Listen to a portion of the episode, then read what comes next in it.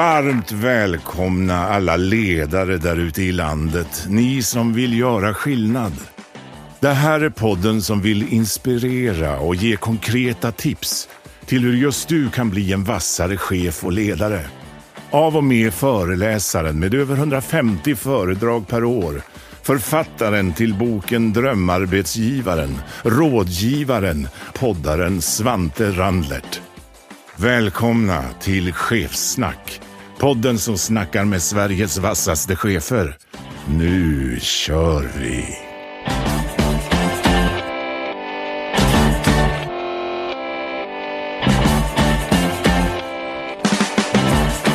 är tillbaka. Varmt välkomna. Säsong 4 är här. Avsnitt nummer 41 är här. Ann Karlsson är här. Varmt välkommen. Tack! Äntligen får vi köra en ny säsong. Och jag måste ju säga att vi startar starkt. Ja, ja, där höll du med. Det var skönt. Men du, jag tänkte faktiskt, jag- innan vi liksom pratar mer, får jag börja med lite, får, jag, får jag börja med lite beröm? För det skulle du Ja. veta, är det okej? Så här är det, eh, nu inför, det här är fjärde säsongen. Och inför varje säsong brukar jag fråga gästerna, men vem vill du höra på? Och också andra som jag har haft som gäster, vem ska jag ha? Och det ordet, eller det namnet som har kommit upp flest gånger, har haft Ann på apoteket. Det är det första. Så det ska du verkligen ta åt dig på. Sen när jag nu har sagt att jag ska ha Ann till några, vet du vad det första ordet som alltid kommer tillbaka från den jag pratar med? nej. Är du med? Ja, det blir jag nästan lite eh, generad av. Och det- vad kul! Ja, så du är förknippen med Å. Det är ju underbart ju. Så därför ser jag otroligt mycket fram emot det här avsnittet. Och jag blev så glad när vi hörde av oss att jag vill ha det som gäst. Jag bara, Men jag lyssnar ju. Berätta lite, du som vet så mycket om ledarskap och brinner så mycket för ledarskap och gör så mycket ledarskap. Vad tycker en som du om den här podden? Jag gillar den stenhårt. Och det, har, det är flera skäl såklart. Dels för att det är spännande människor som vågar prata utan en massa krusiduller och floskler. Och så gillar jag det här rappa tempot. Ja. Bra, krusidullerna ska vi försöka hålla bort idag. Och, och av det jag har lärt känna dig så tror jag inte det är problem med rapptempo idag. Du, eh, jag börjar alltid eh, ta kort vem som jag har mitt emot mig då. Ann Karlsson just nu VD på Apoteket, det har jag ännu inte sagt. Eh, också en tredje anledning kom jag på varför det är otroligt kul. Eh, jag tittar mycket på det här så kallade ledarligan, alltså cheftestet. Eh, tidningen Chef eh, testar olika chefer. Det finns tre stycken som ligger i topp. Eh, på en tredje plats så har vi herr Jacke som är nu är VD på Svenskt Näringsliv. På del första plats så är det ju Asita och du. Ja. Och de andra två har varit med. Så nu är eh, trion komplett. Eh, Så därför är det extra kul att prata ledarskap med någon som har fått så otroligt bra betyg. Av 40 möjliga 38 poäng. Eh, Och det finns ju så långt ner till under 20. Så nog om beröm till dig. Ja. ja. Du bara, kan vi gå vidare nu? Man är aldrig bättre än sin sista dag brukar jag säga. Så att, Vem är Ann då? Ja, till exempel lite utbildningsmässigt en kandidatexamen på personal och organisationsutveckling och att haft ett antal olika vidareutbildningar inom handeln. Också gått ut i DAMs chefsutvecklingsprogram och mentorsprogram. Har varit eh, affärsområdeschef, olika chefsroller på ICA mellan 95 och 2010 och sen 2010 då VD på Apoteket. Sitter ett antal styrelser, vi har Vattenfall, vi har Svensk Handel, Martin och Servera, Svenskt Näringsliv, Rute Dam och bland annat för Sveriges Apoteksförening. Eh, utmärkelser, ja 2010 blev hon årets eh, Ruter Dam. Ja, listen går ju lång, jag kan inte ens rabbla upp alla placeringar men från 2011 till 2000, ja nu så är hon med på listan av näringslivets mäktigaste kvinnor. 2017 nominerad till årets chef, 2012 årets kommunikationsteam då på Apoteket och Apoteket har också blivit årets hållbara företag 2016. Som sagt, du förstår varför jag är glad att du är här. Hur känns den där bakgrunden? Och när du summerar ihop vad du har gjort hittills? Jag, jag får ärligt säga det att jag är lite dålig på att titta bakåt. Jag försöker träna mig på att titta bakåt ibland för jag vet att det är, tittar man på delar av ledarskap till exempel så är ju vissa saker är ju liksom universellt skulle jag vilja säga och håller över tid och år och sådär. Så att eh, man kan ibland landa i tuffa frågor genom att tänka, men herregud, vi fick ju till det förut. Att minnas det. Men annars är jag dålig på att titta bakåt. Jag är lite framåtlutad i min gångstil också, var det någon som påminde mig om någon gång. Så jag tänkte, jag springer framåt. Så att eh, jag tycker ärligt talat att det viktigaste du har, det du håller på med nu. Ja. Och jag gillar att du säger nu, för det är lätt att framåtlutade människor säger vad ska jag göra imorgon? Det är ju inte alls konstigt, Nej. men, men nuet är ju faktiskt där vi är. Ja. Och det tror jag vi ska prata mer om idag. Apropå nuet så brukar vi alltid börja varje avsnitt med jag brukar säga, jag inleder meningen, gästen avslutar meningen. Är du redo? Ja. Så kort och koncist avslut meningen. Jag är som bäst som chef när jag... har ett flow runt omkring mig när vi, när vi löser en uppgift i mitt team tillsammans, när den ena bygger på vad den andra sa, då är jag som bäst. Jag är som sämst som chef när jag... Har, får för många som uttrycker eh, sig som offer. Jag har svårt för offermentalitet. Och då kan jag nästan bli lite bitsk till slut. Jag kan säga att då är vi två. Jag har det som allra roligast som chef när jag... Nej, vi tar oss i mål tillsammans. Jag ska inte sticka under stol med det. Jag har mycket tävlingsvilja i mig. Men eh, jag tycker aldrig det är så kul att vinna själv. Utan jag vill ju vinna ihop. Så när vi tar oss i mål i riktigt svåra frågor, det är häftigt. Jag blir förbannad som chef när... Man lovar runt och håller tunt. Jag blir stressad som chef när... Folk fastnar i problemet. Och inte försöker sig på lösningen. Jag har svårt med det. Det finns ju två sidor på det myntet. Det är Ja. Mm. ett problem och det finns också en lösning. Det, Man väljer lite... Man kan vill- välja vad man lägger fokus på. Mitt bästa tips på att bli bättre på återhämtning är... Gå ut i, med min hund. Mitt bästa tips på att bli bättre på reflektion är... Att stänga dörren. Och det kan vara det kan vara hemma och det kan vara på jobbet i tio minuter ungefär och tänka. Jag brukar säga att tänka är underskattat. Men det behöver inte pågå i veckor. Men det man så göra det lite då och då. Mikropauser gillar jag. Det där kommer jag ta en liten fördjupning på. För det är också man pratar mer och mer att vdn ska alltid ha dörren öppen. Och då är det också intressant att ja, men vi kanske, desto mer vi har den öppen, vi måste nog stänga den någon gång också. Ja, Vad, för mig gick det som mest åt helsike inom ledarskap när jag... gjorde klart och körde ut om jag ska sammanfatta.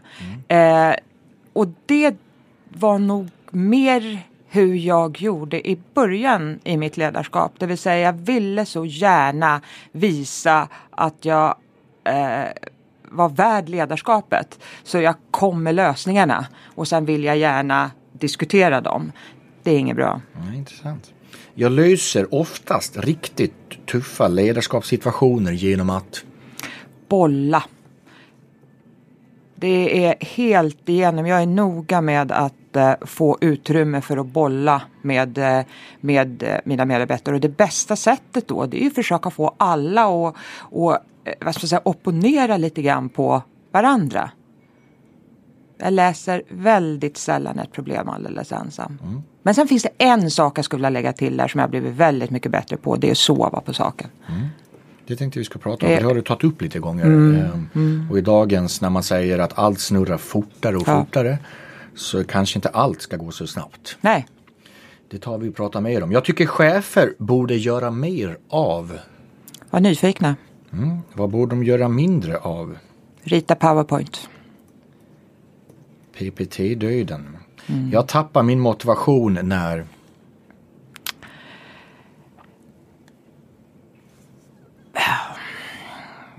när det blir för fyrkantigt och instängt. Det får inte vara för färdigt när jag ger mig på någonting. Nej, jag tycker väldigt svårt med det. Fyrkantigt och instängt. i mitt egna ledarskap så skulle jag behöva utveckla. Jag skulle vilja fira oftare. Det ligger lite i korten det här med att jag är på väg till nästa utmaning. Så jag jobbar verkligen med det. Och inte minst tillsammans. Eh, att fira lite oftare. Man kan mikrofira. Jag lär mig som mest om ledarskap när jag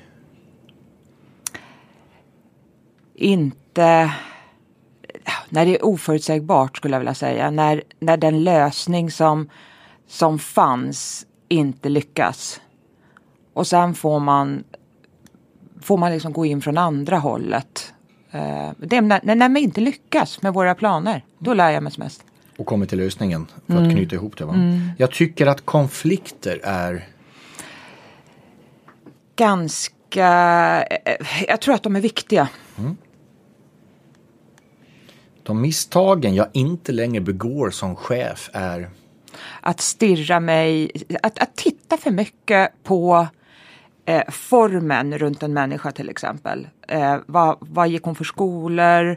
Eh, vad hade hon för titel? Eller vilket bolag var hon på? Utan, och det var jag mer, mycket mer upptagen när jag var yngre. Idag eh, går jag till botten med vad de har gjort och mm. hur de har gjort det. Och inte kommer med fördomarna kanske? Mm, definitivt. När jag inte tänker på vad jag ska tänka, då tänker jag på... det är tuffa frågor här i podden nu. Ja. När jag inte tänker på vad jag ska tänka. Mm, då tänker jag då på... tänker jag på hur det här skulle kunna se ut imorgon. Jag har ganska mycket av det. Det här, det man mitt uppe i just nu, skulle kunna ha en annan form imorgon. Mm. Mm. Om jag skulle beskriva mitt ledarskap utifrån en pryl, vad skulle det då vara? Um, kanske en pryl. Om jag tar en pryl, om man en fågel får vara en pryl, då skulle jag nog nästan säga en mås. Mm, mm. Det får du mm. se framför mig en and med någon sorts mås här nu. Ja. jag gillar um, jag gillar liksom att först stå, en, en mås står ganska stadigt när den står på marken. Och sen när den lyfter så lyfter den snabbt. Jag vet inte om du har tänkt på det. Mm. Och sen är den duktig på att segla. Segla, å, liksom segla från ovan och titta lite grann på helheten. Utan att bränna massa energi? För den, liksom den seglar bara. Ja. Mm. Och den tittar mycket men, men tänk på det när du ser den. Den står stadigare än många andra fåglar när den väl står där. Det är därför man kan bli tokig på dem när de står på bryggan för länge till exempel. Om du bara vet, för jag har ju mina måsar hemma på min tomt. Jag kommer tänka på dig nu när de håller på på tomten. Det är roligt. Om du går tillbaka till dig själv då, inte Ann som vd för Apoteket eller Apoteket som jobbar med hälsa i hela mm. Sverige. Mm. Ann, hur jobbar du med det här då? Mm. dig själv. Mm. Tips till, för det är ett antal tusentals lyssnare som nyfiket lyssnar på det nu. Mm. Eh, och många som sagt, åh, då vill man ju höra, hur jobbar du med det här? Dina mm. tankar, mm. dina insikter. Jag har använt rätt många år tillbaka nu egentligen samma taktik på mig själv privat som i jobbet. Eh, det vill säga att jag ser till att schemalägga både träning och eh, och, och vila. Vila för mig kan gå, vara att gå på Fotografiska museet liksom, och se någon, någon cool utställning. Men jag schemalägger sånt. Jag planerar in det i min kalender. Och det har varit ett smart drag för mig. Och det är rätt tycker jag. Mm. Många gör det men det är det första som ryker i kalendern. Mm. Och vet du varför? Ja. För att vi inte har gjort det här. För att mm. vi inte har reflekterat mm. så har vi inte tid att reflektera. Ja. Och det är det första som ryker. Mm. Vad vill du säga till liksom, för lägg in i kalendern, det gör många, men det mm. blir inte av ändå. Mm. Det är det som åker. Mm. Att ta sig själv på allvar. Jag tror att många chefer, vi är så upptagna av att eh, givetvis att nå resultat, men de flesta av oss är väldigt upptagna av andra. Stötta, bidra, pusha och så. Men det måste ske genom att du tar hand om dig själv också. Så att ta dig själv på allvar. Ta dig själv på lika stort allvar som du tar dina medarbetare. Det ligger ju i många duktiga ledare så ligger det ju i DNA att man bryr sig om människor. Annars mm. blir man inte duktig ledare. Men det är då så lätt att bry sig om alla andra och inte om sig själv. Mm. Eh, och nu kommer jag be om ursäkt för jag har, jag har, jag har haft något som heter klyschtutan. Mm. Och ibland så, men jag vill ta upp en riktig gammal klyscha mm. som är så stark i den här biten. Mm. Och det, det, är bara två chefer att tänka till att jag tror vi alla har i alla fall någon gång flugit mm. med ett flygplan. Eh, och när man den här instruerar man ju att när det blir tryckfall i kabinen så kommer det ner en syrgastub och då säger de den här du måste ta den själv först innan du räddar andra. Mm. Jag tycker chefer räddar alla andra. man börjar inte ta syrgastuben själv. Är du med på, be om mm. ursäkt för klyschan, mm. men jag tycker den säger en hel del. Mm. Jag håller helt med dig. Jag, jag, håller helt med. Jag tycker det är en jättebra bild att ha framför sig. Och, och tyvärr så blir det ju tyvärr, det får ju motsatt effekt om du inte gör det. För att du under en kort period så kan du finnas till för alla. Sen så antingen så går du sönder eller så tappar du energin. Och inget av det där är värdefullt för fem öre för någon annan person utan då sabbar du för ganska många som chef. Mm. Om du inte orkar längre, om du blir för trött eller om du blir för tunnelseende som man ofta blir när man har kört sig själv nästan, nästan slut. Jag tycker det är en jätteviktig liknelse och jag, det går, det vill jag hävda. Det går. Och jag får ju mer tid av att jag också ger mig själv lite mer tid. Och det är det det kommer ner till. Vi har inte tiden för att vi inte har gett oss tiden. Och desto mindre vi ger oss tiden, desto mindre kommer vi få den mm. tiden att göra det. Det blir en mm. ond spiral.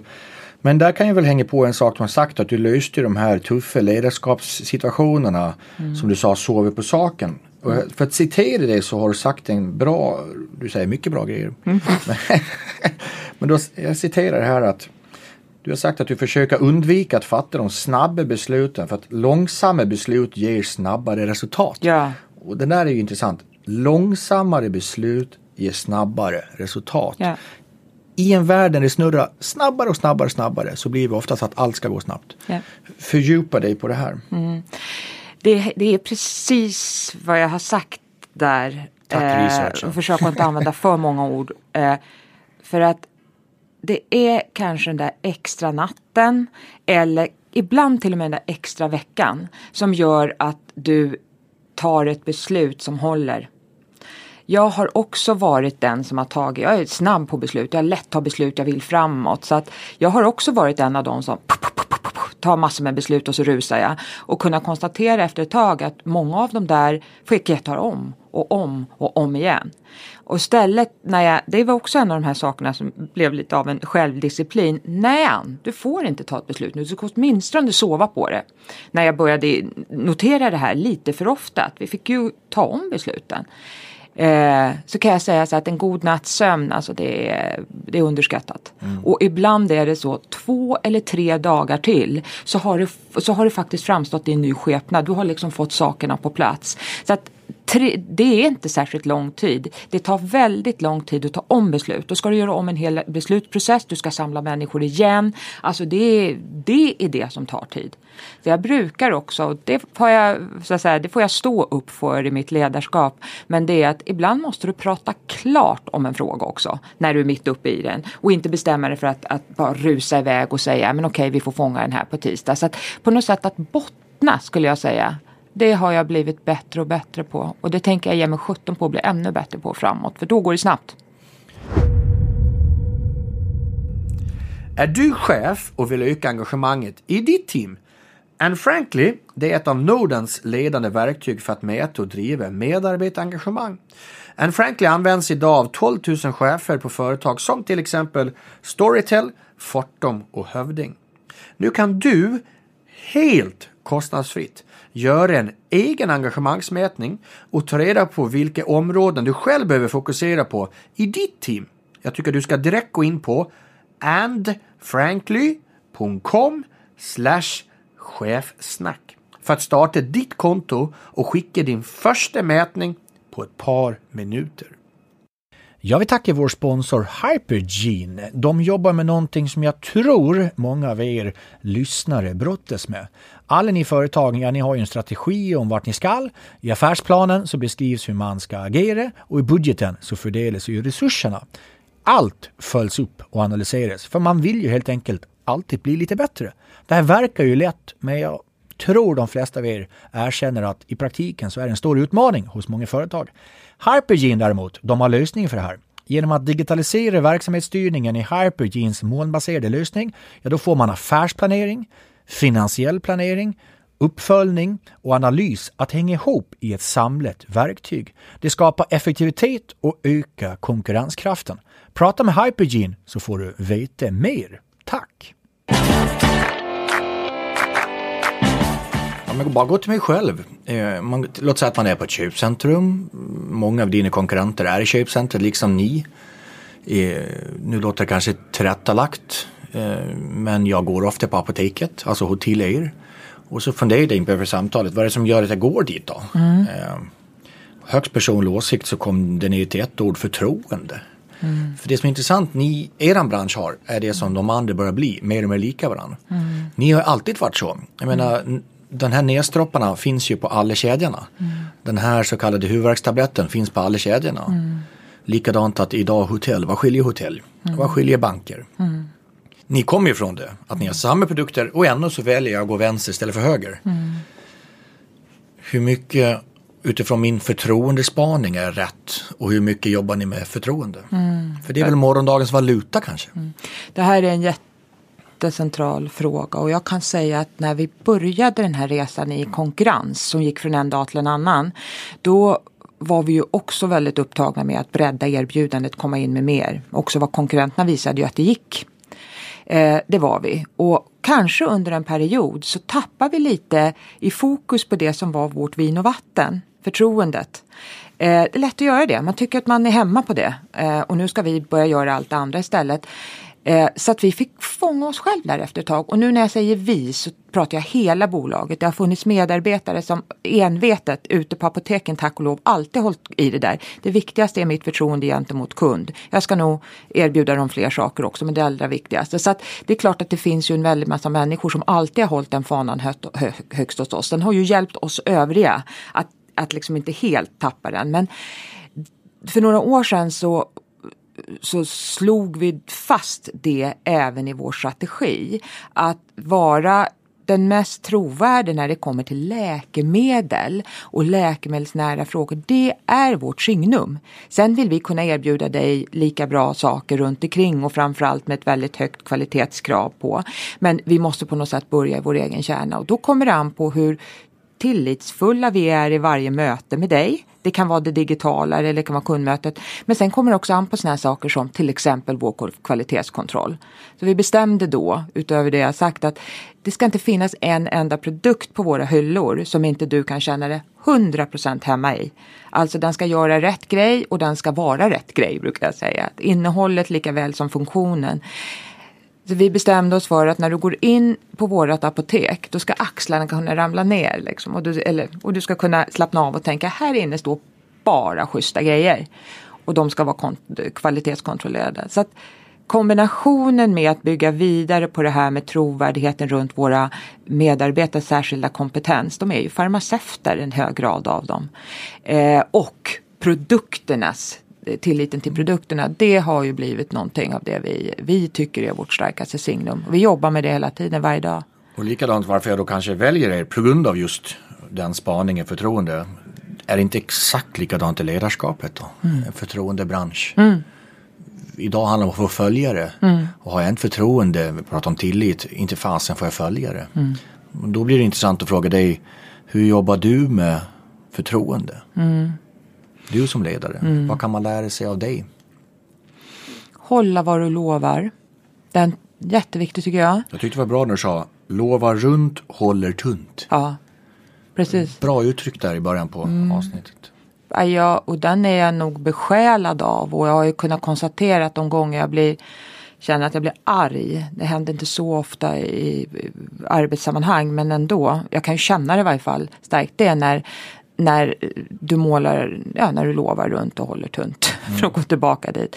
Och jag tror det är jätteviktigt i ledarskapet att eh, vara trovärdig. Du måste lita på mig och det har jag varit mån om alltid. Det kan ju vara så att någonting du och jag kom överens om igår måste ändras. Men då behöver vi ta ett ordentligt snack om det så att du förstår mina bevekelsegrunder och jag får lyssna på dina reaktioner. Jag tror att det är en av de viktigaste delarna i ledarskapet. Och det har liksom krupit på mig genom åren hur viktigt det här med trovärdighet är. Och omtänksamhet, att du bryr dig om människor.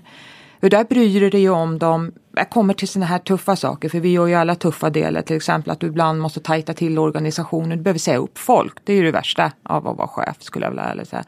Men det har varit så otroligt viktigt för mig att även de som lämnar oss ska gå med huvudet högt alltid.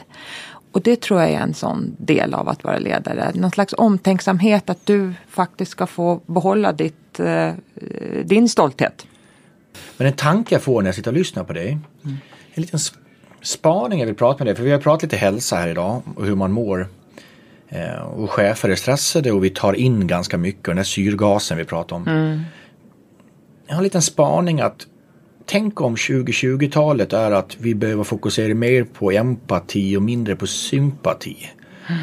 Och för att liksom, vad är det jag kommer ifrån med den tanken? Men om vi ska liksom, viktigt med ord och vad de betyder. Eh, sympati då enligt definitionen, det är ju en känslomässig samhörighet med en annan person. Samhörighet jag var ute efter. Men den leder ofta till delad ledsamhet också, medlidande, men det kan ju också såklart leda till delad glädje. Men sympati ska ju inte förväxlas med empati, som är ju förmågan till medkänsla, för du var inne på medkänslan, just det var det jag fick tanken. Men att förstå någon är inte att själv anamma känslorna. Och då gick jag till en en amerikansk eh, psykoanalytiker som heter Alberta Salita. Empati är att förstå hur det är att gå i den andres skor samtidigt som du vet att det inte är dina. Och vad vill jag komma med utläggningen att har vi 20 anställda som chef, eller 40, 60, 70 får jag höra ibland. Tänk om vi ska ta in och ha sympati för alla andres. Vi går ju sönder. Mm. Är du med på min spaning att det låter kanske tufft? Att vi kanske ska vrida ner sympati och vrida upp empati. Jag är jättenyfiken på att höra vad du tycker om min spaning. Och det jag fick gåshud här nu. Vad bra du satte fingret på någonting jag haft svårt att beskriva själv. Åh, vad bra. Jag tror verkligen på vad du säger. Jag tror verkligen på det. Jag, jag tror att en del saker som har lyckats eh, för mig när jag inte trodde att det skulle gå. Det var när jag lyckades kliva över i dina skor, inser jag att de aldrig kommer att bli mina, om jag använder ditt uttryck. Men börja försöka fatta varför du ser på saker som du gör. Då helt plötsligt så löste jag mitt problem. Eh, däremot så tror jag inte heller så mycket på, ja, eller jag tror faktiskt inte så mycket på att sitta eh, med den definition du sätter på sympati och hålla på för mycket med det. För att eh, jag tycker inte att det är hårt. Jag tycker att det snarare handlar om att eh, förstå vad det är vi kan göra för varandra. Jag kan förstå dig och jag kan försöka sätta mig in i din i dina skäl till varför du vill göra som du vill. Men jag behöver inte tycka att det är, jag behöver inte sympatisera med det. För det är ju det att vi, lite den här, i det gränslösa samhället behöver vi ha lite gränser. Och det var det jag försökte med, okej okay, gräns mellan sympati och empati och kunde förklara det. Men vi ska ju inte gå pri privata som ledare men vi ska bli personliga. Mm. Men då är gränsen tunn där. Mm. Och helt plötsligt så kanske vi blir privata. Och har jag 50 anställda, varav 50 anställda har vardera stort privat problem. Mm.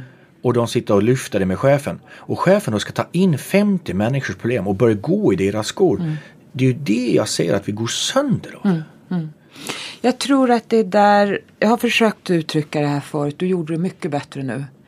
Jag tror att det är där vi ibland, vi går fel för att i grund och botten så är det klart att drabbas du av någonting väldigt tufft privat så har jag stor empati för det. Det är e inget snack om saken. Men då är det empati. Exakt. Men däremot att jag ska på något sätt fungera som din eh, askkopp brukar jag tänka ibland. Det är helt omöjligt. För jag är ju här för att tillsammans med dig åstadkomma någonting. Ta någonting vidare. Det är helt omöjligt. Då måste jag hjälpa dig så du hittar någonstans där du kan dumpa det här som du behöver bli av med. Och det, det tycker jag att man ska göra som arbetsgivare emellanåt. Det vill säga hjälpa dig till, till självhjälp. Då. Men när vi, när vi chefer och nu måste jag säga någonting som är min egen erfarenhet. Det förväntas oftare av kvinnor tror jag. Att man ska också vara någon form av, av eh, vad ska man säga, stora syster eller mamma i vissa sammanhang ibland. Och det är så lätt att kliva in i den fällan. För man ser att de behöver det och sen så finns inte utrymme för det där andra. Du behövde hjälpa till att tänka nytt. Du behövde, du behövde liksom tillsammans med de andra skapa någonting också. Eh, och då har ju du så att säga förlorat en ganska stor del av det som är dina resurser. Ehm, så jag har varit mån om att hitta en form för det här framåt och då tror jag bland annat det att man hjälper medarbetarna i vissa tuffa lägen till att också få träffa någon annan. Men inte ta över den rollen själv. Jag blir, eh, vad glad jag blir för det är mm. verkligen något jag funderar på nu ett tag. Det här med skillnad på de här två och varför människor inte, varför är chefer, varför, ja, det är för att vi tar över för mycket. Mm. Och då blir jag, det lät i min första tanke var det så här, jag kan inte be någon ha mindre sympati. Men därför blir jag så glad att du förstärker mm. att jag är på rätt spår med mm. mina tankar. Mycket bra tycker jag det var. Och så får jag lägga till då, kommer mycket nya tankar här. Eh, att eh, jag tror tvärt ibland eh, nidbilden av oss chefer. Att vi har de här jobben för att få lysa själva så tror jag att precis tvärtom. Jag tror majoriteten av oss gillar verkligen att jobba tillsammans med folk och få och åstadkomma någonting. Jag tror att det, den starkaste drivkraften hos de flesta av oss att det är väldigt kul. Eh, och därför tror jag just att när det, när det kommer till den här typen av frågor så tenderar vi ibland att, att nästan låta oss uppslukas av det här för att visa att vi faktiskt är schyssta människor. Det är klart att de flesta är det. Får, man får inte människor med sig om man inte är en, en schysst person i grunden. Så att det här är lite grann för att överbevisa den här, den här kalla bilden av en chef tror jag ibland. Mm. Därför är det viktigt att vi pratar om sånt här. Empati är jätteviktigt. Och du, känns, att, att kunna visa känslor, förstå människor och, och bry sig om människor är en jätteviktig del av ledarskapet. Men det är inte samma sak som det du Nej. sätter i sympati. Och det är intressant då att all forskning tyder på att vi måste få till empatiska organisationer. Och jag säger empatiska, inte sympatiska. Men empatiska organisationer kommer bara från empatiska människor. Jättebra. Tra tratten. Mm. Stoppar inte in empati, inte fan får vi empati ur tratten. Mm. TRR det är en aktör inom omställning och arbetslivscoachning helt utan vinstintresse. Det öppnar dörrar till framtidens arbetsliv genom att stötta uppsagda tjänstemän och chefer på vägen mot en ny anställning, studier eller starta eget företag. TRR hjälper även arbetsgivare att kompetensväxla och stötta dem vid omställning. Vill du veta mer om TRR? Går du in på trr.se. Visste du att Apple-grundaren Steve Jobs har tagit närmare 300 patenter? Bland annat glastrappen i Apple-butikerna som designades för att locka in kunder till butikerna. Nu har du kanske lärt dig något nytt idag. Ja, vad vill du lära dig nytt imorgon då? Poddens sponsor IOM Business School de är helt övertygade om att du ständigt måste lära dig nya saker för att kunna ta dig an nya utmaningar. IOM de har över tio utbildningar inom försäljning som ger dig strategierna till att få fler kunder till din verksamhet. På iom.se Svante så bjuder de på erbjudanden och ny kunskap. Tack IOM! Har en redaktionell partner eh, till podden, LinkedIn, som eh, karriärnätverket, eh, världens största. Eh, de får ställa en fråga till varje gäst. Och det är lite inne på den synen hur ni själva som apoteket tänker. För hälsa vi pratar mycket om. Och ni säljer då läkemedel som gör att man, till de som inte mår så bra just nu, och då undrar man från LinkedIn hur ni som arbetsgivare förhåller till allt det här. Mm. För det är ju lite eran syn på det här. Ja, mm. ni säljer produkter men nu tänker apoteket och LinkedIn vill veta hur tänker ni? Vad är er hållning till just det här? Mm. Som farmaceuter, nu är jag själv inte farmaceut men jag har ju eh, det är ju det som är vår grundkompetens, kärnkompetens i vårt företag. Så tror vi på läkemedel. Vi tycker att människor ska vara noggranna med att följa sin ordination. Läkemedel kan ibland vara skillnaden mellan sjuk och frisk och mellan att må bra eller må dåligt. Så att, att använda läkemedel också för att känna sig bättre och må bättre det är det är viktigt och det är framförallt du tillsammans med din läkare som kommer fram till det. Vi tror på det.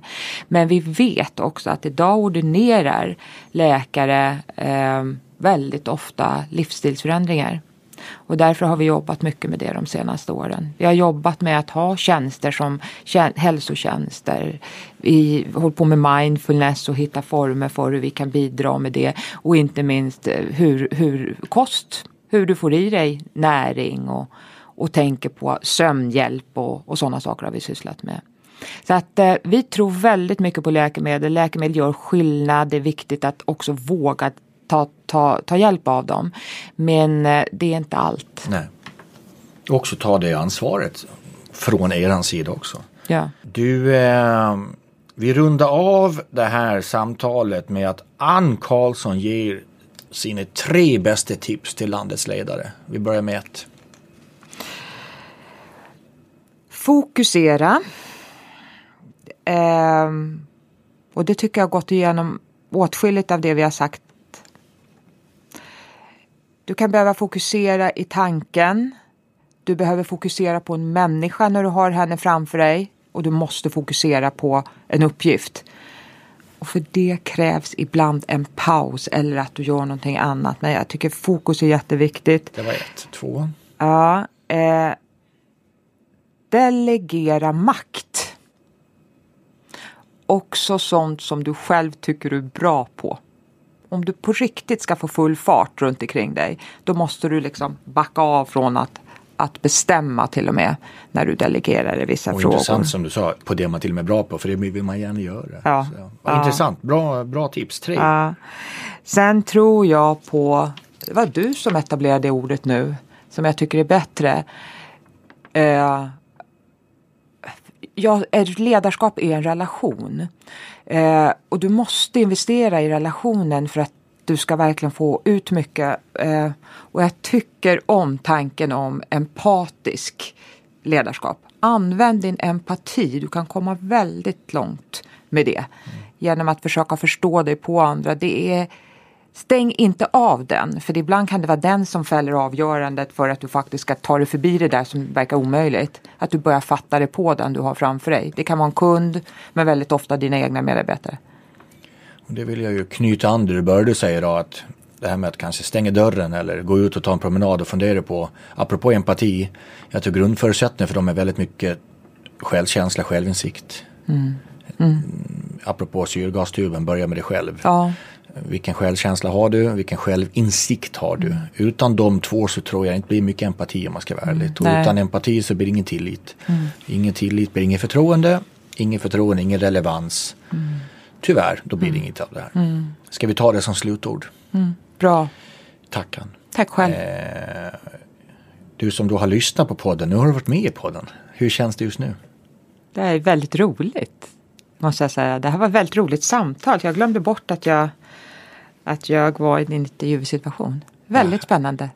Detsamma. Ja. Eh, jag fick mycket, jag fick med mig nya, nya vinklar på det som jag grubblar rätt mycket på. Jag är jätteglad. Du ska bara tro ibland när jag funderar på att kan jag verkligen få kalla det här för mitt jobb? Ja. jag tycker det är så roligt och att man får lära sig att ha så kul på jobbet. Ja, det är fantastiskt. Mm.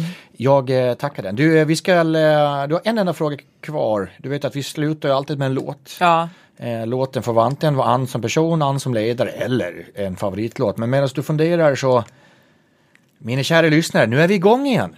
Nu har vi klarat av tre säsonger, nu kör vi säsong fyra här. Avsnitt 41 är klart. Eh, 40 gånger tidigare så har jag tackat er. För det är ni som gör att vi växer. Det är ni som gör att vi håller uppe engagemanget. Det är ni som gör att vi håller uppe drivet. Vi gör det för er, att ni ska bli bättre. Eh, den här säsongens partners, det är de som möjliggör att vi ens kan köra en säsong fyra. Så därför vill jag att vi ställer oss upp och applåderar Anne Franklin, Harper Jean, IOM Business School och TRR. Teamet, det är tillsammans projekt det här. Brian van der Brink som producent, Fredrik Emdén som redaktör och Sara Palmqvist som researcher och alla vänner på Studio at Six på hotellet at Six. Chefsnack.se, där hittar ni avsnittet. Sociala medier med chefsnack, där hittar ni oss. In och skriv lite. Vad tycker ni om det här? Empati, sympati. Vad fick du för känslor efter dagens avsnitt? In och skriv. Jag och Ann kommer läsa lite, kanske till och med kommentera. Jag kommer i alla fall kommentera. Kommer Ann kommentera? Ja, det kommer jag försöka göra. Härligt. Mm. Du, eh, vad är det för låt vi rullar ut till? jag vill eh, eh, spela Starman med David Bowie. Och den får prata för sig själv.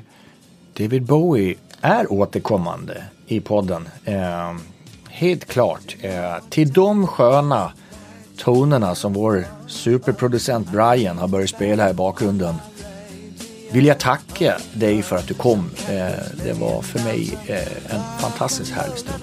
Ja, tack detsamma. Jag är jätteglad för att jag fick en chans att prata med dig om det här viktiga.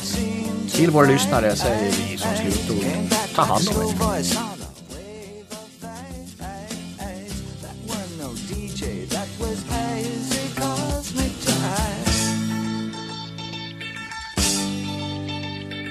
A starman waiting in the sky. He'd like to come and meet us, but he